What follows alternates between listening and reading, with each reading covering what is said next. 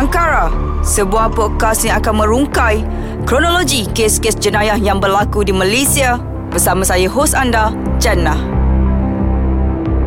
Assalamualaikum warahmatullahi taala wabarakatuh bersama dengan saya Jannah hos Angkara anda. Dan topik yang bakal dikupas pada hari ini berkaitan ha, dengan kes jenayah buli yang terjadi di Malaysia. Kes jenayah buli yang akan dikupas hari ini bukanlah kes jenayah buli yang biasa tetapi kes buli yang telah menyebabkan kematian seseorang. Seorang pelajar lelaki di sebuah IPTA meninggal dunia dipukul oleh rakan-rakan atas alasan mencuri laptop dan pastinya kita akan merungkaikan kes jenayah buli yang terjadi kepada Allahyarham Zulfarhan Osman. Dan di episod hari ini, Encik Kamarul Anwar atau lebih dikenali sebagai Sir Kamarul yang akan bersama-sama merungkai kronologi kes yang berlaku kepada Allahyarham Zur Farhan Osman. Saya pernah uh, mengajar sebagai peguam eh, di uh, UITM uh, di Pahang, di Raup dan juga di Kuantan dan saya pernah praktis sebagai peguam uh, tak lama okay, sebelum saya dapat lagi tawaran untuk uh, menjadi uh, tenaga pengajar di Universiti Teknologi Sarawak sekarang. Okay, dan pengalaman pengalaman uh, mengendalikan kes-kes uh, jenayah semestinya adalah satu pengalaman yang agak uh, me- memberikan inspirasi kepada saya untuk mendedahkan okay, kepentingan kenapa dan bagaimana kes kita tersebut boleh berlaku khususnya di di negara kita Malaysia. Buli sesuatu perbuatan yang berniat untuk menunjukkan kekuatan menggetak atau mencederakan orang-orang tertentu yang dilihat lemah oleh si pelaku dan mereka mempunyai niat bermusuh serta perbuatan ini dilakukan berulang-ulang kali. Apa yang terjadi kepada Zulfahan amat menayat hati apabila mangsa dibuli dan dicederakan oleh rakannya sendiri dengan menggunakan serika panas, penyangkut baju, hos getah tali pinggang di blok asrama jebat UPNM pada Mei 2017. Kita dengarkan komen daripada Sir Kamaru sendiri tentang kes jenayah ini. Berkenaan dengan kes buli yang berlaku tersebut, kita masa mula-mula saya tahu mengenai kes tersebut mula-mula saya agak terkejut kerana uh, tak sangka eh, ada kes sebegitu kerana uh, kita tak nafikan okay, kita tak nafikan dan kita memang tahu uh, budaya buli tersebut memang sudah ada sudah uh, sudah apa tu mula mula-mula uh, berlaku di pada zaman sekolah dulu sehinggalah ke zaman universiti. Dan apa yang merisaukan budaya ini terus diamalkan. Dan terus menjadi satu budaya yang yang dianggap sebagai benda yang normal. Alah benda biasa kenapa nak perlu nak hebohkan? Kena menunjukkan seseorang tersebut lebih kuat daripada orang lain budaya in, budaya buli ini diamalkan tanpa segan silu. Tanpa mengetahui bahawa apa risiko dia tanpa mengetahui apa dia punya kesan buruk akibat uh, budaya buli tersebut. Dan dan apanya kes uh, Zulfarhan Osman ini adalah satu kes yang agak mengejutkan berlaku kerana ianya melibatkan nyawa. Okey kerana dalam kes ini uh, mangsa Zulfarhan Osman Rehan Zulfarhan Osman uh, meninggal dunia kerana dikatakan uh, dibuli oleh uh, suspek dalam kes ini di, di, di sebuah universiti dan sememangnya benda ini adalah satu satu benda yang agak serius satu kes yang agak serius. Bukan sahaja dari segi dari, segi, dari sudut undang-undang untuk masyarakat fahami tapi dari segi budaya buli tersebut sendiri yang perlu dihebohkan perlu diketengahkan uh, apakah kepentingan untuk kita mencegah budaya buli tersebut? Perbuatan buli mempunyai stereotip apabila ia sering berlaku di kalangan mereka yang menyertai kem latihan tentera. Benarkah dakwaan ini kita minta Sir Kamaru ulaskan tentang stereotip ini. Okey.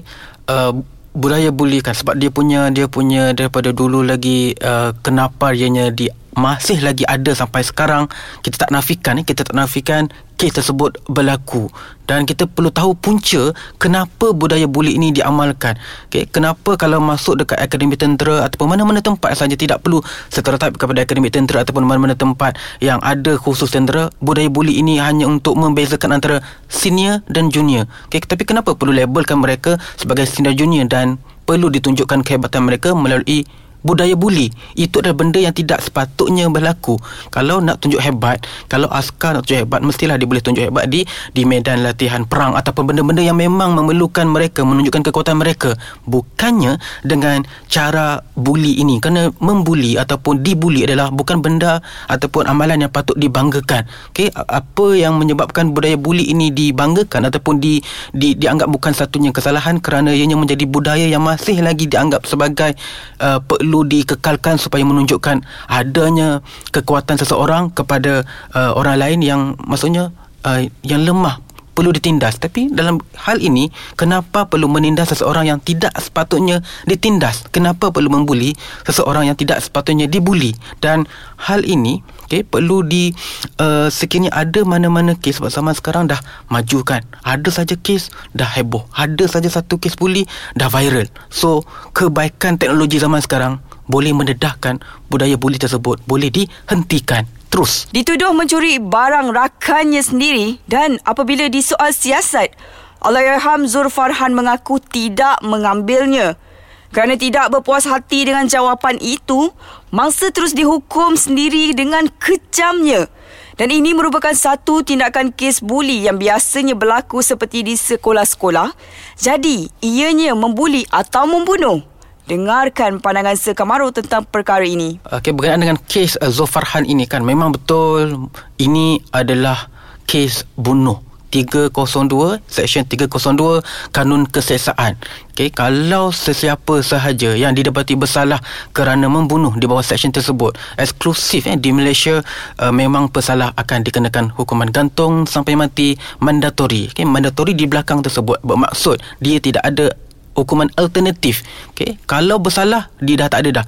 Digantung atau penjara atau denda atau tak ada. Dia akan full stop dekat hukuman gantung sampai mati mandatory. Dan memang betul kes buli Zulfarhan Osman ini adalah sesuatu yang agak serius berlaku satu kesalahan yang memang tidak patut terjadi. Sesuatu kes yang boleh dielakkan. Okay, berkenaan dengan kes Zulfarhan Osman ini uh, saya ambil daripada kata-kata daripada hakim eh, dalam kes ini yang mengatakan kes ini boleh dielakkan Okay, kes ini boleh dielakkan kerana apa? Kerana ada banyak faktor kalau tengok kepada fakta kes eh. Kalau tengok pada fakta kes pada pada kali pertama pada kali pertama uh, Zulfarhan dibawa ke uh, ke klinik untuk mendapatkan rawatan uh, apa tu uh, doktor ataupun uh, perawat eh kepada ketika itu mengatakan ataupun si si apa tu uh, keluarga uh, uh, si tertuduh mengatakan bahawa Ianya bukannya kerana ditumbuk, kerana disepak, kerana diterajang. Okay, itu kerana kecederaan yang dialami oleh Zulfarhan memang tak identifikan dia mangsa eh Ham ada mengalami kecederaan tetapi dikatakan eh dia terkena bom eh ketika latihan ha, tetapi kalau tengok kepada kepada kepada uh, sekiranya kita tengok pada amalan undang-undang sekiranya ada satu sesuatu kecederaan yang dialami oleh oleh mangsa yang agak mencurigakan eh, pihak klinik atau pihak hospital sepatutnya perlu membuat laporan polis. Maksudnya perlu membuat laporan polis terlebih awal. Ah, maksudnya dia, dia masa tu ada satu cara untuk me, mengelak daripada uh, sesuatu yang lebih buruk berlaku tapi tak berlaku dalam kes Zulfarhan ini kerana walaupun ada uh, apa uh, apa tu klinik mengatakan bahawa itu hanyalah uh, uh, dikena apa tu dia mangsa terkena bom ketika menjalani uh, latihan tetapi ianya adalah satu fakta yang tidak tidak uh, benar dan postmortem ataupun bedah siasat uh, yang dilakukan selepas itu membuktikan bahawa kecederaan yang dialami oleh Allahyarham Zulfarhan memang ada kaitan dengan perbuatan buli. Dengan ini kamu berenam dengan niat bersama dan dengan persubahatan. Tertuduh keenam didapati bersalah di bawah Seksyen 304A Kanun kesesaan dengan niat menyebabkan kecederaan kepada si mati tanpa niat membunuh kata Hakim Azman Abdullah ketika membacakan keputusan bersalah. Adakah hukuman yang dijatuhkan kepada pesalah-pesalah ini adalah keputusan yang wajar? Berkenaan dengan uh, hukuman ataupun keputusan daripada mahkamah tinggi eh, berkenaan dengan kes Zul Farhan ini saya tidak boleh mengatakan hukuman tersebut tidak betul kerana saya tak boleh condemn apa yang mahkamah ataupun judge decide tetapi prosecutor pendakwa memang betul sekarang dia dengan cuba untuk membuat uh, rayuan ke Mahkamah Rayuan Putrajaya untuk mengembalikan Seksyen 302 Kanun Kesesaan. Yang ni ramai yang uh, kurang faham ya. Apa beza uh, Seksyen 302 dengan hukuman yang dikenakan sekarang beri, mengikut Seksyen 304A Kanun Kesesaan. Okay. Uh, kematian ataupun menyebabkan kematian menyebabkan kematian dan membunuh. Satu benda yang nampak macam ada kaitan tetapi dua benda yang berlainan, dua hukuman yang berlainan. So persoalan yang penting untuk difahami sekarang ni adalah bagaimana untuk memahami sesuatu uh, perbuatan tersebut dikira sebagai membunuh atau dikira sebagai menyebabkan kematian.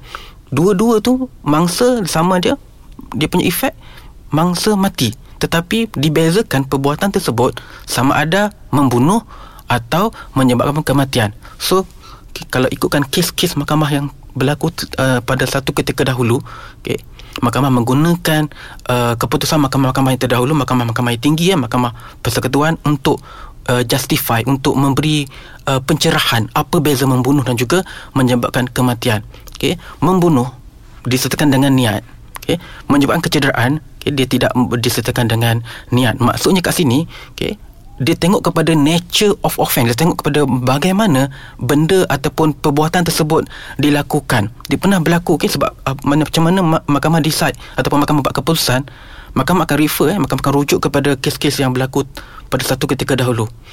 Bagaimanakah uh, sekiranya ada satu perbuatan tersebut di mana mahkamah nampak cara uh, perbuatan membunuh tersebut memang mangsa akan mati secara semula jadi. Uh, contoh pernah saya, uh, saya saya baca kes uh, di uh, apa tu di Terengganu di Pasar Malam pernah berlaku dah lama kes ni uh, mangsa di di di hempuk apa tu batu bata batu bata atas kepala. Okey. Secara semula jadi dalam kes tersebut mahkamah akan kata sesiapa yang dihempuk dengan kuat dengan batu bata pada kepala confirm mati. Uh, maksudnya dia memang dia memang dikira sebagai dianggap sebagai membunuh. Dia bukan sahaja menyebabkan kematian. Sebab dalam kes di mana dia mengempuk dengan batu bata itu adalah satu cara uh, perbuatan yang boleh menyebabkan uh, diklasifikasikan sebagai membunuh. Kerana niat melakukan perbuatan tersebut adalah dengan niat membunuh. Sekiranya okay, memang benda ni agak subjektif untuk dibezakan antara membunuh ataupun menyebabkan kematian. Okay, kita tengok dulu apa kes-kes yang berlaku terlebih dahulu memang saya faham kenapa ramai publik dia macam apa tu mereka macam uh, tidak berpuas hati dengan keputusan mahkamah. Saya faham apa yang mereka risaukan dengan keputusan tersebut kerana memang terbukti uh, Roy Hamzul Farhan memang di dibuli dengan teruk. Okay, dan secara uh, semula jadinya okay, kebukinan besar cara, cara bulian tersebut dilakukan cara membuli tersebut dilakukan boleh menyebabkan kematian. Tetapi uh, dalam penghakiman yang dibuat oleh hakim uh, dalam kes Zulfarhan ini di mahkamah tinggi um, hakim telah mengatakan bahawa uh, dalam dalam mengenal pasti punca eh kenapa uh, Aureham Zulfarhan uh, di, uh, di dibunuh ataupun dibuli okay, cara mereka melakukan bully tersebut cara mereka melakukan sesuatu kepada Arwaham dia tidak dianggap mencukupi eh, untuk dianggap sebagai uh, niat membunuh. Okay, dia hanya niat membuli. Mereka hanya ingin menakut-nakutkan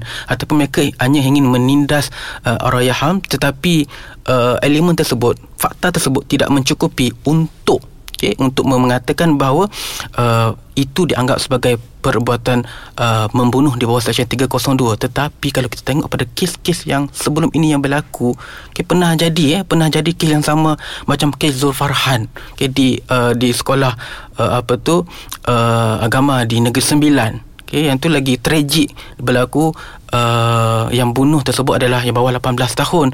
Dan pembunuh kalau bawah 18 tahun dia tidak akan dapat dikenakan hukuman gantung sampai mati. Mangsa mati. Tetapi uh, mahkamah mengatakan dalam kes tersebut Uh, berdasarkan uh, kes yang berlaku di asrama sekolah agama di Negeri Sembilan mahkamah memutuskan bahawa kes tersebut adalah satu kes buli yang membawa maksud kes pembunuhan.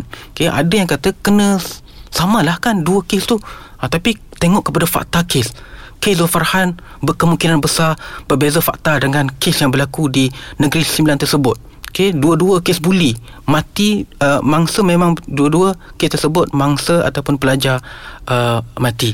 Okay, meninggal dunia kerana dibuli. Tetapi pemahaman ke, mengenai konsep membuli ataupun konsep membunuh eh, secara khusus di bawah Seksyen 302 Kanun Kesesaan perlu difahami konsep dia eh, dan perlu dibezakan dengan Seksyen 304A Kanun Kesesaan yang membawa maksud menyebabkan kematian.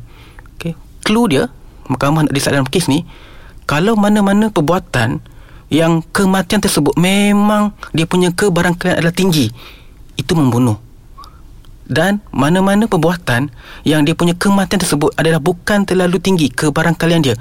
Mungkin mati tapi tak confirm ataupun tak tinggi dia punya kebarangkalian itu adalah culpable homicide ataupun itu adalah dianggap sebagai perbuatan yang uh, menyebabkan kematian di bawah 304 A kanun kanun kesihatan yang digunakan pakai oleh mahkamah dalam kes Rayaham Zulfarhan Osman. Adakah hukuman yang telah dijatuhkan kepada pesalah ini boleh diringankan atau ditukar aktanya supaya tidak membawa kepada hukuman mati? Uh, berkenaan dengan hukuman setelah mahkamah kali pertama, eh, mahkamah tinggi biasa mahkamah bicara kan, mahkamah tinggi dah decide satu keputusan di mana ada keputusan diberikan oleh mahkamah. Contoh macam kita ambil kes Zulfarhan kan. Uh, kes ni dah dah decide di mahkamah tinggi Kuala Lumpur hukuman dia adalah uh, dia punya penjara ikut seksyen 304 bukan ikut seksyen 302 kanun kesesaan uh, charge yang dikenakan kepada oleh pendakwa raya adalah uh, tuduhan asal dalam membunuh di bawah, di bawah seksyen 302 okay, so itu bermaksud okay, kalau di di dirayu okay, dirayukan kes tersebut ke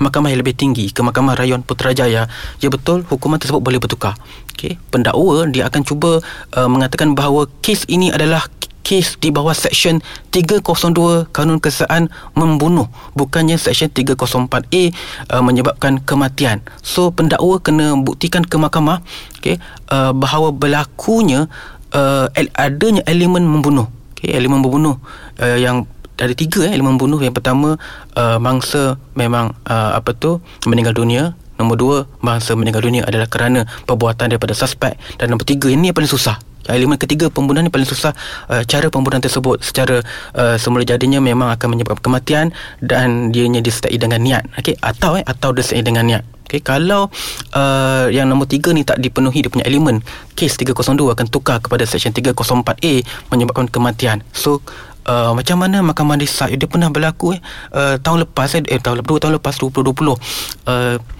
kalau dah ada apa tu saya tengok pada kes uh, kita lihat pada kes uh, Osman kan okay. dia dah ada kesan kecederaan okay. dia pergi buat postmortem. Pakar pakar apa tu panggil dia? Pakar bedah siasat kan? Dia punya pakar forensik. Dia dia dia check dia pakar dia doktor dah doktor pakar dah check. Kesan kecederaan tersebut uh, memang luar biasa Okay, so dalam kes uh, Arayahan Zul Farhan Osman ini, okay, pendakwa dipanggil uh, doktor pakar daripada Hospital Serdang. Okay, peguam bela dia panggil doktor pakar daripada uh, Hospital Sungai Buloh kalau tak salah saya. So dua doktor pakar uh, berlainan uh, hospital dipanggil oleh pihak pendakwa dan juga pihak peguam bela. Okay, pend- pihak pendakwa kata memang kematian uh, Araya Hamzul Farhan Osman disebabkan oleh uh, disebabkan dari segi perbuatan membuli. Okay, tetapi doktor dia pakar daripada uh, apa tu? Daripada pihak peguam bela mengatakan dia punya link tu dia punya connection tu terlalu jauh okay, untuk meng- mengatakan bahawa uh, perbuatan membuli tersebut adalah penyebab kepada kematian uh, Araya Araya Ham tetapi dalam kes ini okay, uh, the final say dia punya dia, dia punya decision maker ataupun mahkamah eh mahkamah dia akan sebab dia ada dua dua pakar berbeza eh. Ni dia, dia punya dia punya pakar ni kenapa ada dua dua analisa ataupun dua keputusan yang berbeza? Mahkamah dia hanya apa tu dia hanya mendengar apa tu pandangan daripada uh, saksi-saksi pakar. Itu dalam kes uh, Roy Hamzul Farhan. Ini adalah uh, doktor pakar tersebut yang memberi penerangan lebih lanjut mengenai keadaan tubuh badan uh, ataupun punca kematian uh, Arwah uh, Zul Farhan ini kerana dalam kes yang saya cerita 2 tahun lepas tu okay, dia pernah naik sampai federal court eh, Putrajaya Mahkamah Persekutuan Putrajaya Mahkamah uh, telah memutuskan bahawa fungsi doktor pakar adalah untuk membantu mahkamah. Okay, untuk membantu mahkamah dalam menentukan uh, apakah punca kematian sahaja. Dan doktor pakar dia tak boleh mem- memberi memberi jawapan yang mengatakan bahawa uh, memang betul kalau ikutkan kalau dalam kes ini uh, memang betul uh, punca dia adalah kerana kerana uh, jenayah uh, buli. Okey kerana dalam kes yang uh, dinaik dekat federal court tu okey dia punya dia punya keputusan sampai sekarang dia akan mengikat kan sebab dia mahkamah paling tinggi di Malaysia. Okay, dalam dalam dalam postmortem punya report okay, dalam bedah siasat punya laporan dia tulis punca kematian adalah kerana ditetak okey ditetak sahaja okay, dia ditetak banyak kali nampak macam kalau kita layman ni kita tahu kalau ditetak ataupun ditikam confirm mati dan boleh dianggap sebagai membunuh. Tetapi dalam report uh, daripada bedah siasat hospital daripada doktor pakar tersebut mengatakan dia hanya push stop kat situ je. Ditikam dengan uh, banyak kali tetapi tidak menyatakan bahawa tikaman tersebut boleh secara semula jadi menyebabkan kematian. Yang belakang tu tak ada dalam kes tu. So sebabkan dia dia dia tak ada yang ditikam kesan tikaman ini boleh menyebabkan kematian secara semula jadi. Kalau itu elemen tersebut dibuktikan 302 membunuh confirm 302 sebab dalam kes tersebut sama macam kes Zulfan Osman okay, kenapa saya ambil kes tersebut pertama kes tersebut diputuskan oleh mahkamah persekutuan eh, top court di Malaysia the highest court di Malaysia nombor dua dalam kes tersebut. Mahkamah pun sama dibuat macam kes Zulfarhan dia uh, tukar 302 jadi 304 so dalam kes di mahkamah persekutuan tersebut kes 9 uh, hakim eh bukan 2 bukan 3 9 orang hakim top judges including uh, ketua hakim negara memutuskan bahawa okay, sekiranya laporan bedah siasat tidak mengatakan bahawa uh, apa tu uh, tidak ada uh, laporan mengatakan bahawa kecederaan tersebut secara semula jadi boleh menyebabkan kematian. Dan pendakwa tak tanya pun dekat mahkamah. Adakah benar? Ni soalan eh. Pendakwa kena tanya soalan macam ni Dekat dekat mahkamah. Real case eh. Adakah betul Kalau Kecederaan yang dialami oleh mangsa Memang secara semula jadinya Akan menyebabkan kematian? Kalau jawapan dia ya Kalau pendak apa tu Doktor pakar tu kata ya Terus Mahkamah boleh assume Itu adalah 302 Kanun kesesaan Membunuh. Kes-kes jenayah seperti buli ini Banyak terjadi di negara kita apa itibar yang boleh diambil daripada perbuatan ini? Ya memang betul ada uh, ada kes yang berlaku. Kita tak nafikan eh. Kita tak nafikan ada kes buli, kes jenayah yang berlaku di luar sana. Kalau kes sudah masuk mahkamah, kok dah decide itu dah jadi public document. Boleh sebarkan. Uh, tak aib aib kepada mangsa, aib kepada tak itu tak dikira aib. Okay, mana-mana keputusan di mahkamah, mana-mana kes jenayah yang berlaku boleh dihebahkan, boleh disebarkan. Sebab tu saya saya banyak kali uh, sebarkan ceritakan buat thread di Twitter berkenaan dengan kes-kes jenayah di Malaysia. Oh, ada rupanya kes ni kat Malaysia Ada Sebab benda tu memang dah menjadi Bukan menjadi amalan Bukan menjadi budaya yang terlalu teruk Tetapi Ini dianggap sebagai bukan satu Satu kesalahan Bukan sesuatu yang agak Perlu dielakkan So okay, Memang betul okay, Kejadian Bully Memang ada berlaku. Kita tak nafikan. Kita tak nafikan uh, di asrama penuh tahun 2015 uh, SBP okay, ada kes macam ni. Kes bully tapi tak, tak menyebabkan kematian lah. Tapi kesan dia okay, akan kena kepada mangsa kan? Uh, kesan bully tersebut akan kena kepada mangsa mental dia punya fizikal. Walaupun dalam kes di di uh, sekolah bersama penuh tersebut uh, tidaklah menyebabkan kematian. Tetapi takkanlah nak tunggu uh, ada mangsa yang meninggal dunia terlebih dahulu baru kita anggap oh wah ni dah kes serius. Tak. Okay, kita perlu anggap budaya buli tersebut yang hanya menyebabkan kematian okay, yang yang menyebabkan kematian kepada mangsa itu telah boleh dianggap sebagai satu kes yang serius dan perlu dielakkan. Tidak boleh benda tu membuli berlaku lagi berulang lagi. Okay, dalam kes tersebut apa yang berjadi kepada pelajar tersebut? Pelajar tersebut terpaksa berhenti sekolah. Tukar sekolah. Okey tukar sekolah kerana dia oleh senior ya lagi lagi tragik punya kes tersebut. Hey, uh, kita kena buang okey? Um, uh, budaya tersebut. Di di di apa tu di uh, camp tentera memang berlaku pernah berlaku kes uh, buli sebegini pernah masuk mahkamah dan dan pernah uh, diceritakan bagaimana uh, budaya buli tersebut menyebabkan uh, kalau bertanyakan soalan kepada pegawai-pegawai tentera yang senior sebab dulu saya bekerja dekat firm ya di mana punya bos adalah uh, bekas uh, askar eh, dan dia kata tak tak perlu di di diamalkan. Tak perlu pun dibuat. Dia dia berasa kecewa. Saya tanya kepada dia kenapa apa pandangan tuan ni berkenaan dengan isu puli di di apa tu akademi tentera okay, di kem-kem tentera? Dia kata perlu diberhentikan. Maksudnya budaya tersebut masih ada berlaku dan ianya perlu dielakkan. Tidak ada apa-apa faedah tidak ada apa-apa kebaikan budaya ini terus diamalkan di tempat-tempat sebegitu. Tidak perlu terus dikekalkan. Okay, budaya tersebut perlu dihilangkan perlu di di apa itu perlu diberhentikan. Okay, terus. Sebab apa? Dia punya kesan okay, bukan sahaja kepada mangsa tetapi dia akan pergi kepada masyarakat. Masyarakat nampak benda itu sebagai satu benda yang normal okay, nanti kalau benda ni terus diamalkan kan? Dia punya dia punya dia punya kes dianggap sebagai satu kes yang biasa kalau kes tu menyebabkan kematian Barulah masyarakat membuka mata. Ha, dah jadi kes bunuh. Kita perlu hentikan. Tak boleh, kita kena hentikan daripada bawah dulu. Kita hentikan daripada kes-kes yang Walaupun tidak menyebabkan kematian Itu uh, pun dianggap sebagai kes buli Di mana ianya perlu Perlu dielakkan. Banyak perkongsian yang telah kita perolehi Daripada episod hari ini. Semoga ini membuka minda dan hati rakyat Malaysia Tentang kes buli yang terjadi Kepada Allah Yarham Zulfarhan Osman ini Jumpa lagi di episod Angkara yang seterusnya. Dengarkan podcast Angkara di aplikasi Audio Plus atau di laman web kami www.audioplus.audio. Hos Angkara anda Jana melaporkan. Saya undurkan diri. Assalamualaikum warahmatullahi taala wabarakatuh.